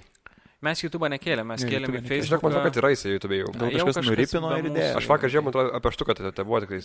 Gali būti, o Facebook'e buvo 250 su viršum. Ne, fuck. Ir kas fainiausiai, kad Latvijai pasidalino. A? Latvijų Delfis pasidalino ir aš po to skaičiau komentarus e, Latvijų Delfio. Yeah. Kaip jokingai buvo. Maladėts, braliukas. Yeah. ir visi geri tokie. Ir labai, Ne. mačiau, kad aš verčiausi net kai kurias iš latvių kalbos, mačiau, kad jiem irgi patiko patiems. Bet, Bet ten- šitas buvo, ta prasme, čia ne, niekur nebuvo galima įsižeisti dėl kažko. ar Ne, ne, čia- Sakyt, kad čia nesąmonė, ten šūdas. Tiesiog buvo toksai, kur painai pasijokti visiems. Bet ten tokia, čia buvo, man rodos, inspirinta iš to rusų. Jo, mes galvojom, mes galvojom, kad visi šitą turbūt ir galvos. Aha, Mes bent jau- tiesiog šiaip O kas sugalvojom. buvo su rusais, nieko Ne- nežinau. Nesimatęs šito video, žodžiu, kas nematė ir Airidui šiek tiek bandysiu papasakot. Tai ten labai labai viena iš tų pirmųjų Eurovizijų, kada International prasidėjo balsavimai. Ir tada, man rodos, galbūt ir Rusija prisijungė. Ir paskambino rusai, o šitas išplaukęs ten, negana to, kad kontaktas yra labai blogas išgirsti vieną kitą, jisai nesuprato vertinimo sistemos. Jisai ten vieną balą, du balus bandė duoti savo, nepaėjo, savo davė mažesnį, tipo, tipo, ėjino. Ir Taip. Paskui ten... e, Bet čia nėra, bet ten nebuvo per tiesioginę, man atrodo. Ten buvo generalinė repeticija ir jisai per tą šitą darė. Rimtai? Jo, man atrodo. gal aš šito nežinau. Kiek, kiek aš ten esu žiūrėjęs. Bet e, aš po to, kai mes parašym scenarijų šito, aš po to pasižiūrėjau ir mes įsibraukėm kai kurios, kai kurios bairius, nes aš buvau matęs prieš du metus gal šitą su rusų. Ir aš Aha. nenorėjau, kad niekas nebūtų visai panašumu, kad nebūtų tokio paties bairio. Aha. Tai mes išsibraukėm net kai ką, kad, nu, davai, mes tikrai, tikrai neturėjome intencijos kažko nukopijuoti. Ir niekada to neturiu. O kiek peržiūrų buvo su to, su valtim? Su valtim buvo, su valtim šiaip sunku suskaičiuoti, nes labai daug. Šiaip, ne? Jo, kiek aš esu apžiūrėjęs, tai buvo gal uh, iki milijono, kiek aš esu matęs. Oh, damn. Jo, nes įsikėlė kažkokie LT Lithuanian memes ar kažkas. Ne. Pas mane buvo beveik 300 tūkstančių, pas juos virš 300 Delfis. Žodžiu, buvo ten. Bet šitie puslapiai kaip ir blogai yra, bet pusės pavyzdžiui, gerai, ar ne? Nes, pažiūrėjau, žiūrėk, tarkim, mane, uh, mano brolis, nu, sakau, tipo, va čia su Bartuševičium, tipo, ten pabendravau, čia darysim podcastą, sako, ai, čia tas, kur tą darė su valtim, ne, tipo, mm. -hmm. nėra taip, kad dabar visi žmonės, kurie tavęs nežinojo, ai, čia tas, kur iš to, žinai. Yra tas... ir dabar pasitaiko, kad, o, taigi tas, kur su valtum darai. Kas yra truputį skaudu, kai tu padarai 50, padarai video kažkokių. Ir čia buvo vienas, kuriam aš skyriau 5 minutės, gal šitam video skyriau. Mm -hmm. Jokas scenarius, nieko, tiesiog aš nusipirkau valtį ir norėjau ją prabandyti ir, blema, kaip tik tas klipas e, buvo. Ir tam žmogui, kuris filmavo, blema, sakau, davai pasi- pakalbėsi ten kažką, žinai. Sako, davai, nufilmuojam, net antro teiko nebuvo. Jo, Čia buvo jo. viskas per pirmą teiką padaryta. Čia kaip kolos reklamoje, ne? Jo, bet kas skaudžiausiai, kad aš nerašiau scenarijų šitam dalykui. Nu, tai va, tai šiaip sakau, biškis skaudu, kad, nu, kam man, Hebra, aš dar esu daug padaręs, bet, nu, supranti, kad, nu, taip veikia viskas. Čia kaip pasako, jam, kai jie turėjo, jeigu pamini, tri- trys žodžiai, tokie, kur- jam duoda tris žodžius ir jis repuoja apie juos. Taip. Ir sako, irgi ten pradžioje jis ten viral, jie, ir ten 20 metai, ten 11, visi, ten visi, visi žinojo. Taip. Po to, sako, jau ateinam prie kažkokios tai ten degalinės, kur, sako, kažkokie bomžai, buvo, sako, o, trys žodžiai, sako. sako nu, po to, sako, kad nebe, nebedarė jau viskas, tipo, nes suprato, kad jeigu toliau eisis iš to, tai viskas jau bus. Taip, nors man tai patiko šiaip, man jam apskritai patinka. Labai Šiaip- gen, gen, genial, genialiai, sakyčiau, visai kuria. Šiaip ir dai- dainos, ne, ne vien tie freestylai, Jo, man dainos geros, aš Taip. klausau pasoj. Taip. Nusprendėm pasiskolinti tokią idėją iš kito podcast'o, Five Air You, jie turi visą pilną ir atrodo visai smagu. E, Tai jo, mums žmonės atsintė, kaip būtų keista atsintė, kažkiek bendrauja, e, bet pradėkime nuo to, nes aš irgi buvau matęs, reikėjo suglot man reikia kažką, Mhm. buvau matęs tokį klipą. Ten buvo bičias, galbūt tokia visai standartinė situacija, nu nestandartinė, bet yra buvo, tarkim, kai važiuoji kažkur. Einu kiškis, žinai. Tarkim, kai reikia greit užbėgti tualetą, ypač kai jeigu važiuoja kokį ilgą atstumą į statoilą tualetą, visi užimti yra neįgaliųjų tualetas, tu greitai bėgi padarai ir viskas. Taip. Esate tikriausiai buvo, ar ne? Ar, Taip. Taip. Ir buvo vienas bičias, e, jisai irgi tą patį padarė, įbėgo, ir jisai pradėjo filmuoti. E, tie, kurie buvo normaliuose tulikuose, išbėgo, jisai darė kako. Aha. Ir pradėjo kažkas jo duris daryti, o jis buvo neįgaliųjų tualetą. Jisai su telefonu filmuoja, ten bičias ant ratukų laukia. A, jisai, jisai laukia ant ratukų ir jisai visas raudonas ten matas žvengia, žinai, nežino, ką daryti. Ką tokioje situacijoje reikėtų daryti? Kaip reikėtų pasielgti? Aš kuris esu dabar. Tu esi tas, kuris esi tulikai uždarytas. Tas, kuris padarėjai blogą ėjimą pradžioje. Aha. Jo, dabar yra keli variantai. Jo, Arba tu dabar gali bandyti išeiti aiškiai rodydamas savo nebūtą traumą A. ir galvoju, kokia trauma tai galėtų būti, kas jau gali. Su savim kalbėti kažką, nežinau, ką nors. E, Šluboji. Ne, gerai, ne, ne, nedarysiu, nieko, nedarysiu nieko, kas galėtų įžeisti kokią nors uh, grandį. Uh, aš tai, ne, aš išeičiau ir aš pasakyčiau, gal jaučiu, kad uh, aš atsiprašau, sakyčiau, saky, sakyčiau, aš atsiprašau, kiti tualetai buvo užimti, o šitas buvo laisvas ir aš turiu traumą ir sorry. ne, nežinau, aš atsiprašyčiau, aš toks esu, aš šiaip ką aš mėgstu daryti, aš mėgstu pripažinti savo klaidą, kas, ko Jo. žmo, žmonės kiti man nepatinka labai, kai tu matai, kad žmogus mala kažką, nu, tai, Jo. seni, tu suklydai tiesiog, davai pasakyk atsiprašau ir viskas bus ok, tu kaltas. Tai aš sakyčiau, aš kaltas, sorry, kad pašykau jūsų taletę. Aš irgi buvau galvojęs, galvojau, jeigu reikėtų apsukti šitą situaciją, kad save herojam padaryti. Aha. Nes kadangi Apsukti tualetai... šitą situaciją yra kur kas lengviau ne, negu apsuktą žmogų, kuris ja, ja, ja. Nes tu gali e, prasliūkinti į kitą tualetą per apačią, nes jie nėra pilnai uždaryti, ar ne? Išeiti per, išeiti per ten, išeini per ten, o tu negali eiti, čia uždaryta, duok aš tau padėsiu. Tada padarai tą patį manevrą jam matant į neįgalųjų tuliką, per apačią tarkinėjom duris ir tipo, vore, bičias. Ok, ok. O Čia- jisai paklausė, kodėl duris buvo užrakintos. Ir tu toks, žinai, jo, toks tipo, čia tau užrakintos duris, čia tikrai ne aš. Bet tai reikėtų Visas užrakintos durys yra tik tavo galvoje. Tipas tokis ir reik. reiktų iš- Gerai, Seni, dabar tu gali. kelkis ir sėsk. Bet tau reiktų prašliau iš prapačią, kur ant tų grindų. tipo, Ja, bet žinau, čia kažkas. Gerai, žiūrėkit, jums klausimas dabar. Aš esu daug labai apmastęs apie viešuosius tulikus, ne? turbūt. Jo. E, yra daug labai visokių live hackų, kaip galima daryti dalykus. Pavyzdžiui, tam, kad neapsitaškytum, ne, apačios, e, žinote, ne, kad galima tiesiog tualetinio popieriaus užsimest ant vandens Ai. ir tiesiog viskas tada cool būna. Kitas klausimas, ko aš ilgai nedrįsau klausti kitų vyrų, o jūs, jūs pavyzdžiui, jūs, nu, atsisėdate, ne, ant to, ar, ar laikotės tiesiog, ar jūsų keliai yra raumenys. aš kokius penkis sluoksnius uždedu. Ai, gerai, tai, gerai, gerai, tai tvarkoju. Aš irgi norėjau paklausti, jeigu sėdat, ar dedat, ar nededat tualetinio Aš tai popierio? bandau nu, pa, pavalyti biški prieš tai. Paspjauni ir pavalai. Ne, su popierium, tipo, irgi. Aha, tvarkoju. Bet jūs irgi sėdat, ne? Ja, nu, Nes, tipo, jo, nes aš kažkada paklausiau. Ir visi sako, visi, jo, jo, jo. Nu, kai- kai reikia Ir vienas jeigu- sako, jeigu eini- Fui. Ta prasme, fu. Ja. Jūs sėdat ant to tūliko, Ne. taigi galim, tipo, būti tiesiog įtempus kojas. Nežinau, Mano, mano draugė, dieną darė, bet... mano draugė iš manęs prikolina, kad aš taip, kad jinai, tipo, nu, kad aš sėdu. Aš kur vieši turi. Nu tai va, aš sakau, bet visi nusėda mane. Nu taip. Nu, okei, okay, nu. Ko, Tai va, Ne, nebent, nebent panas eina, aš vis laik, jeigu pastebėjau, eina po dvi panas į tuliką. Vieną Vienas gali būti, kad laiko. laiko, žinai, tipo, į, į, į, į kelienus kojas pasidėjus. Ką daro tas svarstyklės, ką daro? Nu, panašiai, jo, tik iš priekio, jinai taip iš inercijos ir būna ten. Ir, prup, Taip, taip, taip, gali būti. gali būti toks variantas. Mhm. Okay. Uh, tai pradedam toliau nuo kurių, nuo tų, kurie nevykę buvo, kurie nesuprato žmonės, apie ką čia šitą. Nežinau, kaip nori tai pradėti. Buvo dvi, dvi grupės žmonių, kurie suprato, apie ką šitą ir kurie nesuprato. Tai Bet žinokit, aš atskleisiu paslaptį. Jeigu aš nebūčiau matęs If I Were You, aš nežinau, ar būčiau irgi supratęs, nes e, Aha. po to, kai, po to, kai buvo pateiktas pav- pavyzdys, tada aš supratau, kad gerai, nuo čia žmonės tikrai turėjo suprasti. Aha. Na, jo, mūsų komunikacijos laida, bet iš laidų mokomės, tai kitas bus geresnis. Planuoti. Taip. Klausė vienas draugas mano, iš Facebook'o draugų. Mhm. Uh, jis gyvena barakose ir jis nori varyti patusinti miestą, bet jis nežino, kur varyti. Ir klausė, kur tu varydavai. Nu, čia toks pusiau į, temą, pusiau ne temą. Aš neišvarydavau iš barako dažniausiai, kai tūsint norėdavau. Ten buvo tiek taškų, kad neužtektų mėnesio jų apeiti visų. Tai ten, po to prie barakų yra gerų visai dalykų. Bent jau dabar, aš nežinau, čia turbūt kalba eina apie saulėteką, ne? Ja. Barakus aš įsivaizduoju. Tai jo, ten man į centrą būdavo kiekvienas toksai, aš varau ir man ašaros kaupės, kai, nes, nu, man tėvai duodavo pinigų, kai aš, kai aš studijavau, bet nuo kokio turbūt ten antro ar trečio kurso aš jau pats pradėjau savo užsidirbinėti pinigus. Ir man žiauriai būdavo skaudus išė- išėjimai į miestą, nes aš matau, kad kaip greitai ten tirsta ir kur sako, jo, tai davai gal nelaus, davai kokteilių. Ja. Ir toks galvoju, dude, kiek, nereik, Jo, kiek, kiek aišku. reiks dienų nevalgyti dabar. Aš tiesiog iš tų žmonių, kur, tipo, žinai, išgeriu tris alaus ir man, tipo, būna viskas, davai, tipo, ne, tai čia davai, davai, viskas, žinai, Jo. ko, ko padaryti. Aš tik mąstu, tik atsi- atsikėlęs rytais.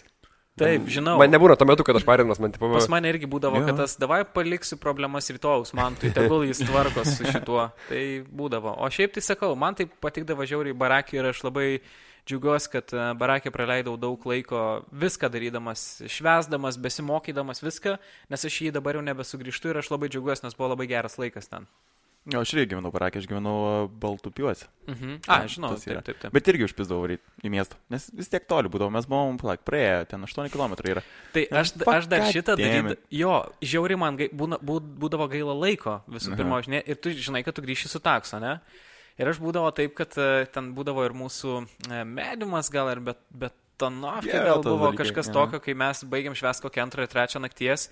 Ir sako, nu tai ką, visi kviečiamės taksus ir visi varo namo. Aš apsimetu, kad aš skambinu taksui, aš apsimetu, kad manęs Jo. atvažiuos, tuoj visi išvažinėja, e, sakau, manęs tuoj, tuoj atvaro ir tada aš varydavau pešiom iki saulėtekio Aha. kokius septynis kilus. Lygiai, aš žinau, aš netgi dabar taip darau. Taip pasako, Gerai, tu neslepi, maladėts. Nu dabar jau jo. Dabar jau tu, tu daug neteksi Ne, draugų, es- bet tu esmė tame- daug. Ne, aš dabar, naujų. aš dabar gyvenu arti, man yra 15 minučių kelio, 20. Tai aš labai mastau korektiškai, nes 20 minučių praeisiu, prapus vėjas bus zaibės ir nebus e, erdvėlo vėlovai, kai bandysiu užmigti. Jo, jo. O tie Tas- grįžta, taip, taip. man tik man buvo vakar žopa. Taip, nes tai su, supavo taksistas, ukrainietis, kur vežė ir tu grįžti, tu belė kiek prigeręs ir atsigulį erdvėlą ir apsivėmi. Man atrodo, kad, kad, kad bloga buvo ne, ne dėl taksisto, bet... Na, aš nežinau, aš nieko negeriau ir grinai dėl takso apsivėmiau. Nu, nežinau, Jo, jo. neįtikinai šią istoriją. Nu, nu. Jo, e, pameni, Vanilla Kilabi yra toks. Yra. Šitas Taip. rašė irgi. Mes Okay. jo, aš jo paklausiau, iš kur pirkai marškinius, jisai sako, čia yra broliai šauktiniai, mes pradėjom kalbėti apie O. šauktinius rūbus. Ir sako, tokia situacija yra buvo. Brolis nešioja kliošinius džinsus. Taip, o, Jisai O. žiauriai greit išaugo taip. ir e, į mažavimus kas atitenka. Aha. Bet tu negali pasakyti tėvams ne, nes jie tau perka drabužius, o tu neturi šaibų. Kaip elgtis tokia situacija, kai tau duoda brolio išauktus kliošinius džinsus? Kai jis yra kokiais keturiais metais vyresnis ir ta mada jau praėjus. Aha. Uh, galiu iš karto pasakyti, kad hujaviau būna, kai tu esi mažasis brolis Taip. ir tavo vyresniajam duoda tavo išauktus rūbus. Arba tu išauktus rūbus tėvui duodi. Bet tėvas ploja rankom.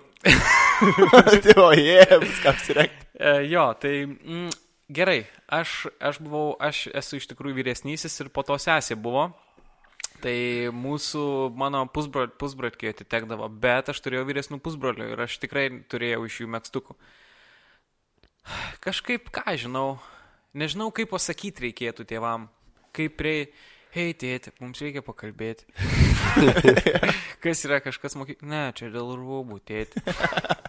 Nežinau, kaip pasakyti, bet, e, nu, man atrodo, žinot, kas man atrodo labai gerai užgrūdina visi šitie šūdai, kurie būna vaikystėje ir tu labai gerai supranti tada, kas ko vertas yra. Nes tu tada, okei, okay, tu tada turi norą turėti kažkokius savo rūbus.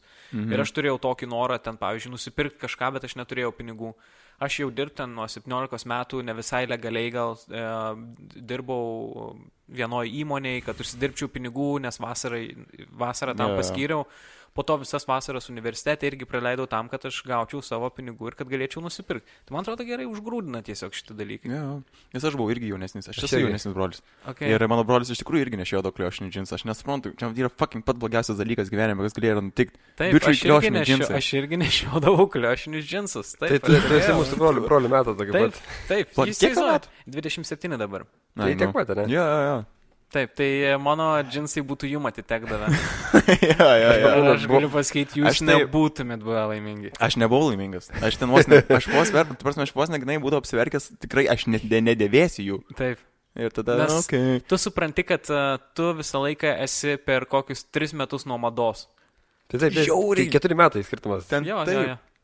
Taip. Aš pamenu, e, buvo vieni, vieni džinsai, kur net brolis, tipo, nenešioja jų, nes, tipo, nu, tipo, ne, šiaip, šiaip jisai rengėsi geriau negu aš.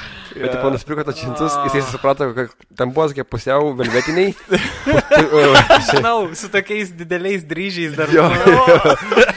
Ir, tipo, ten, tipo, kažkaip buvo gabal, gabalai susiskirstyta, pusė džinsai, pusė, tipo, nu, ten kažkaip susiūta buvo. Ir jis nusipirko to pats padarė klaidą, suprato šitai. Ir tu jie- dar matai, kad jie dar laukia tik... Jo, ir jie jie jo. gulėjo keturi metai spintai ir aš priaugau juos. Ir, sako, mama, tai va, tipo, nenešioti džintai beveik. Jo, jo, mamai, yra, yra dėl ko dalykų, dėl ko jie nenešioti. Bet nauji yra, nenešioti. Jo. Nauji. Čia pas mano mamą būdavo iš skudurino parneša, ką nors man tai žinok, net nenešioti rūbų. Mama, yra priežastis, dėl ko jie nenešioti, tu pasižiūrėk. Čia marškiniai su kelnim sujungti yra. Kaip tu tokius sugalvo? Nu tai galvau, nepirksiu dviejų, nupirksiu vieną, žinai. Bet, bet, bet iš tų skudurino būna, kad, tarkim, ten gauni vienas, ten yra loterija. Tu Mhm. praneša, mama, vieną iš dešimt gauni kokią nors afieną dalyką, nežinau. Ten, Jo, tas tiesa, tas tiesa. Aš ten konversus esu nusipirkęs už 10 litų. Jo, su batais tai Aš paėdo. mano draugas gavo... Ten visiškai ten konversai yra nevertinami, jie nelabai Taip. supranta ir vansai irgi. Jo, Tai ir- ir- galvoja, kad čia, tipo, šiaip tie Jo, gar- jo. gariukai. Tas pats Naiko būdavo, būtus iš vis visi pirkdavom. Tipo, ai, kėdai. Kėdai, o ten tipo Nike Total 9, tie, kur Aš, apvalus. aš turėjau, na, ten- tokius dar sidabrinius, atsimenu, už Fuck it. 20 litų pirkau. Jo, Pada pardaviau už 5, čia mano geriausias verslas buvo, už pirkau 20, pardaviau PM. Nice. O, Geras. Nice. Visam kiemui Jo, ir ten visą laiką būdavo dar tų uh, visų tų sportinių futbo, futbolininko aprangų visą laiką, kur hui znait, per Argentinos, ten. Argentinos rinktinės, ten Taip, taip, 80-ųjų. taip. Mama man kažkada sako, nu, man tai žinau, kad tu čia mėgsti kažį ir duoda futbolininko marškinius. Ką tu čia parneši man? Sakiau, kad buvo geresni tie, kur su kelniam sujungti. O, o jeigu kalbant apie kažį, kurią komandą palaikai Lietuvos? Lab, lab, kur, arba kurios tipo, labiausiai nepalaikai, nežinau. ne, aš nesu tas nepalaikantis kažkurios. Aš palaikau, aš už rytą esu. Jo, gerai, taip, gerai. Varykit. Nu, Bet Aš, aš ką šiandien nesidomiu, aš žinau, nieko nežinau. Ne, aš uždytą, aš nuo labai labai seniai uždytą esu. Pirmos e, rungtynės, buvo, kurias mačiau, buvo rytas. Tai kažkaip nuo tų laikų pasilikau, man visai patiko žaidėjai ir tuo metu ten žaidė Erikas Eliotas, e, žaidė Gedraitis, Jeftokas, Šiškauskas, Macijauskas. Ką tu dar galėjai palaikyti? Kokienas, Kokienas, man atrodo, biški vėliau atėjo. ar Kadžiulis. Kadžiulis taip, Kadžiulis buvo. Ja, kiek daug žinau. Taip. Man Erikas Eliotas labai labai Pa, jis gavo Liet- Lietuvos pilietybę ar ne Ne, tada? negavo, negavo, negavo, jis ten žinau, ne. kad norėjo, bet... Ir labai gerai, kad negauna. Labai džiugiuosi, kad negauna Lietuvos pilietybių tik dėl to, kad gerai žaidžia šituos savo piko metus. Aš su kažkuo kalbėjau dabar prieš kelias dienas. Ai, su kursioku vienu. Taip irgi kalbėjom, kad labai labai faina, kad mes neimam jokių Taip, aš labai džiaugiuosi. užsieniečių rinktinės. Yra mūsų, manau, kad mūsų yra ganėtinai stipri mokykla ir, nu, turim ką turim. Kad ir yra bl- blogesnė kažkokia karta, bet, tipo, paimti kažkokią, tarkim, nu, nežinau, amerikietį, kuris, kuriam visiškai pofik yra, čia laimėsim, pralaimėsim. Faktas. Aš manau, su pirmu, jeigu jis kada nors bus su pirmu paimtų užsieniečių pas mus, kuris yra tik dėl to, kad atžaistų savo piko metus, bus sugriauta visa sistema.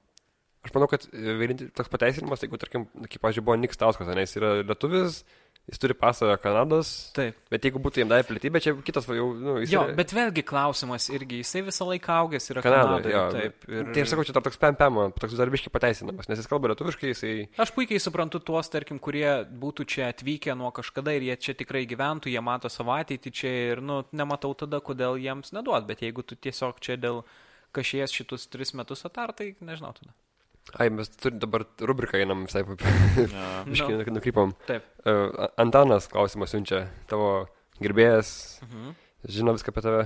Sako, prieš išeidamas iš darbo turiu galimybę tai padaryti, kad mano tiesioginė vadovė atleistų iš darbo. Aš jos labai nemėgstu, ji nenusipelnė to darbo. Ką darytum? Jis gali ten pasakyti tam tikrą informaciją, kuri, po kurios jį atleistų. Ir jinai yra tokia biški, nu, ne biški bič. Po kurios ją atleistų, jis Ir, gali. ir, ir jis turėtų šansą galbūt gauti darbą jos. Ok, wow, Gal, gal, yes. galbūt, nežinau tiksliai, bet Čia toks blackmailinimas gaunas. Jo, mm, bad boy, Antanai, jų. You fuck me, Nu. I fuck you. Gerai. Nu, vėlgi, aš sakau, if I were you, ne? jo. Yeah. Nu, aš taip nedaryčiau, bet... Antanas yra štai blogesnis žmogus. Tada, tada ok, tada ok.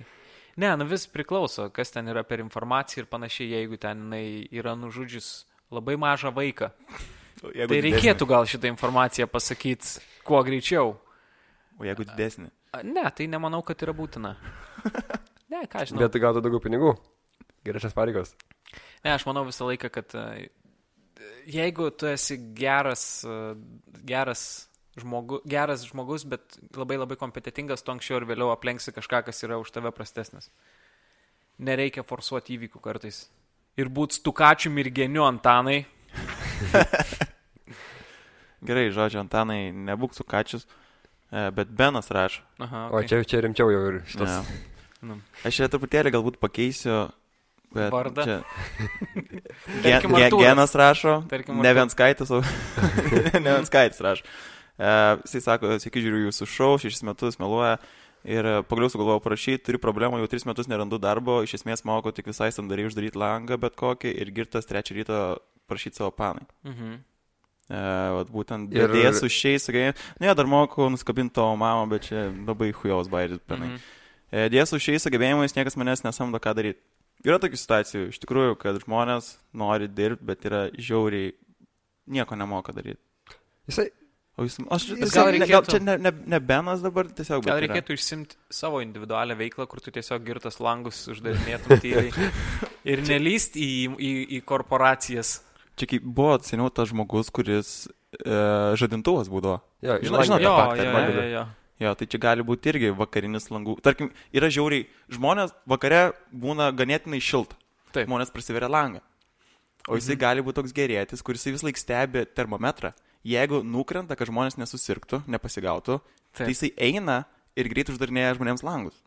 Ok. O kitą metą Naktim. darinėja. Ok, gerai, čia nieko verta idėja, bet pasvarstyti. Ir Jo, tada... gerai. taip Gerai, ir visai gerai. Kažką pabrinsorminam, ne Taip, kažką. tai Benai, Davai, Benai, davai, brin, ne, pabrinstorminam Benai, biškai okay. ką jis galėtų daryti. Tai va, jisai galėtų, kaip ir sakiau, Uždarinėt uždirbti- langus, uždarinėt langus, bet reikia termometrą dar turėti. Mm, mhm, mhm, mhm. Gerai, be kapitalo, neturint kapitalo, ką dar galima padaryti? Davai, davai, greitai, brainstormą, brainstormą darom. Nežinau, Benas gali rinkti, gali rinkti dabar butelius, pardavinėti, gauti kapitalą ir pradėti savo verslą langų. Bam. Nes jis žino, kaip uždaryti langus. O Bam. kartais, Ir tie langai būtų su rankina į, į kitą pusę, nes kad... e, jo, nu, kad, kažkam- kad tam žmogui, kuris Jo. paskui dirbtų vakarinių langų uždarinėtų. Benas gali daryti uh, barterinį susitarimą su kažkokiais langų statytojais, kas sakytų, davai, nu, darykit gerai langų ir Ja.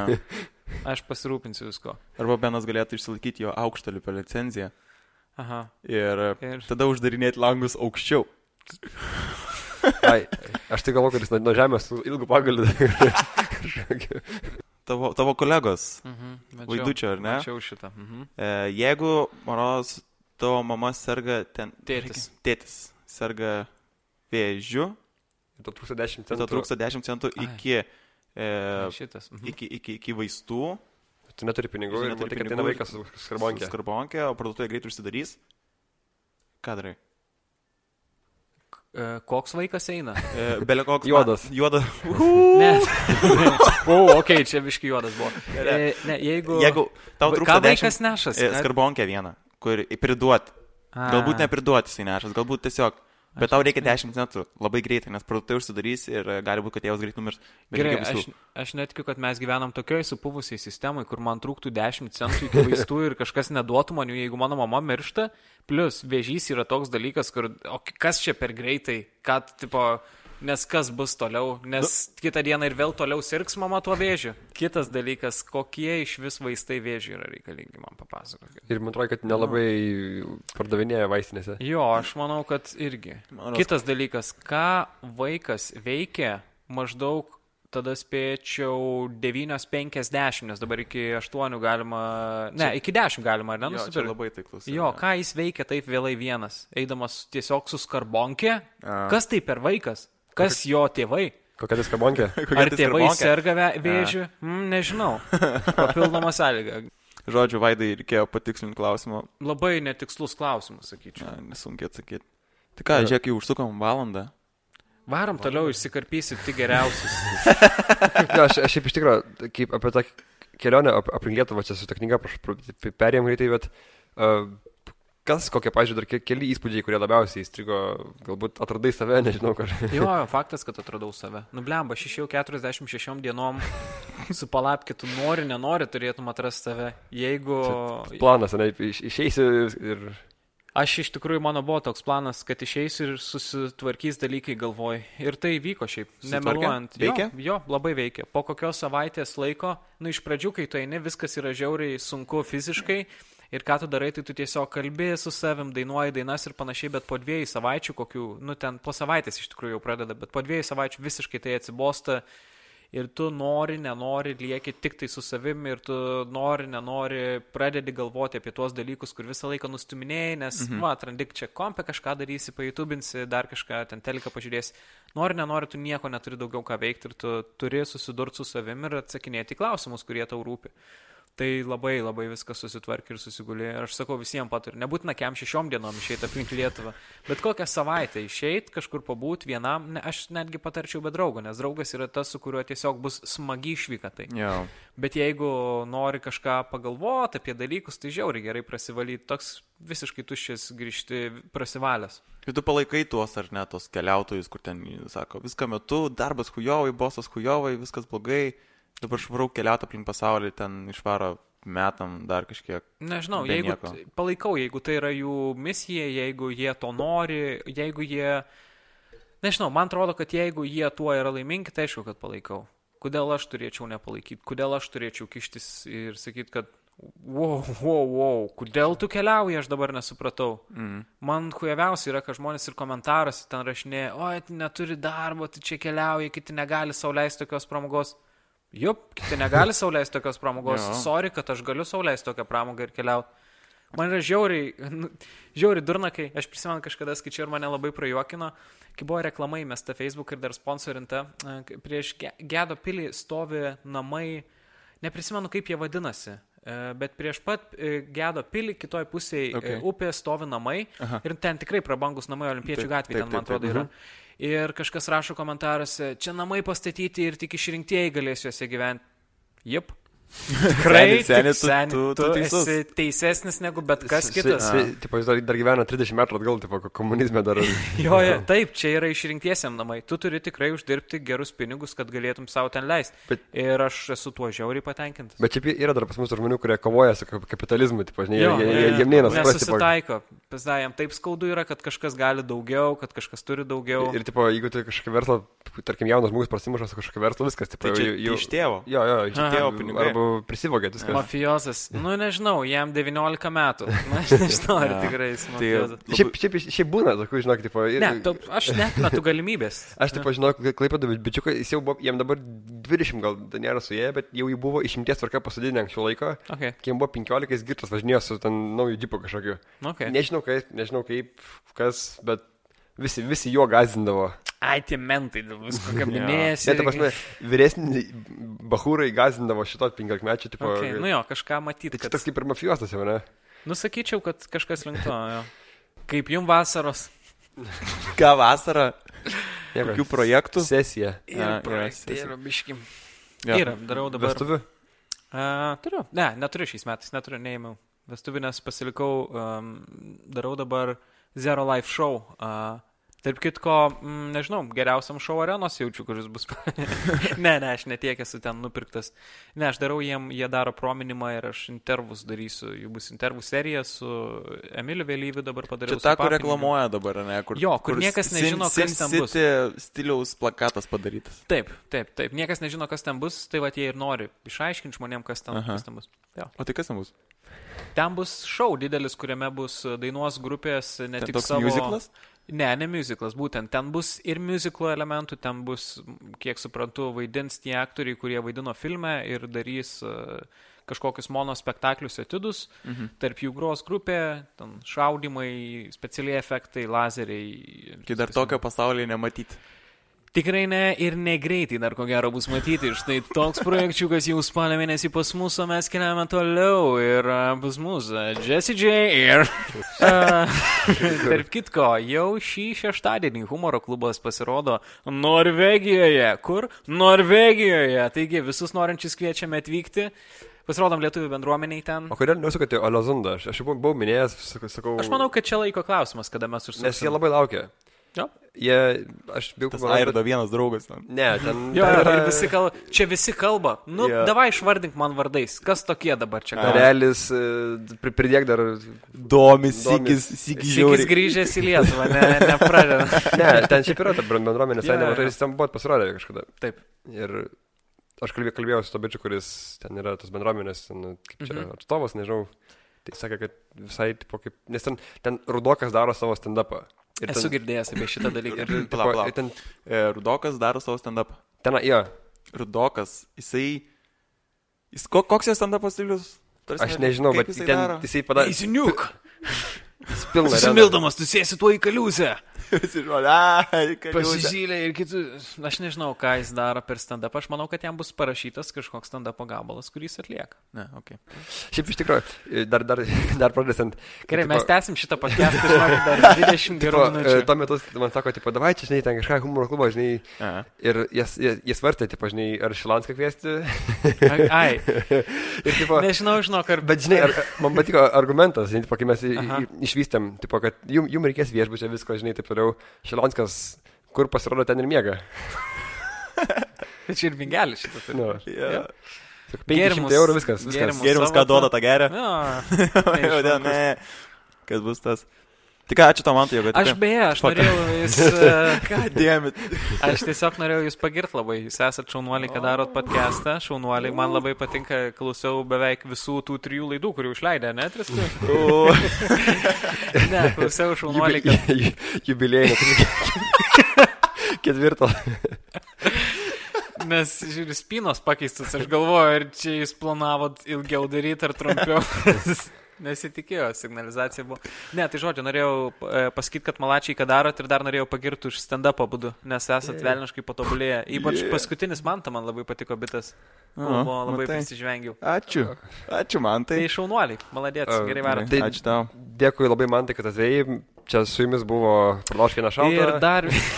gerai, gerai, viskas, atsisveikink. Palei mūsų su Manta reitingą buvo top 2 komikas Lietuvos. Tai nereiškia, kad kažkas yra vienas geresnis. Mes bet, tik liekam uh, kažkam patobulėti. Okay. Tai su jumis buvo top 2 komikas ir Airidas su Mantu. Jūs man žinokit irgi drąsiai patenkate į Lietuvos. Deš, dešimtuką. Dešimtuką iš kiek? penkiolika. A, į, jūs man patenkate į Lietuvos e, 16. Jeigu drąsiai, tai į 17.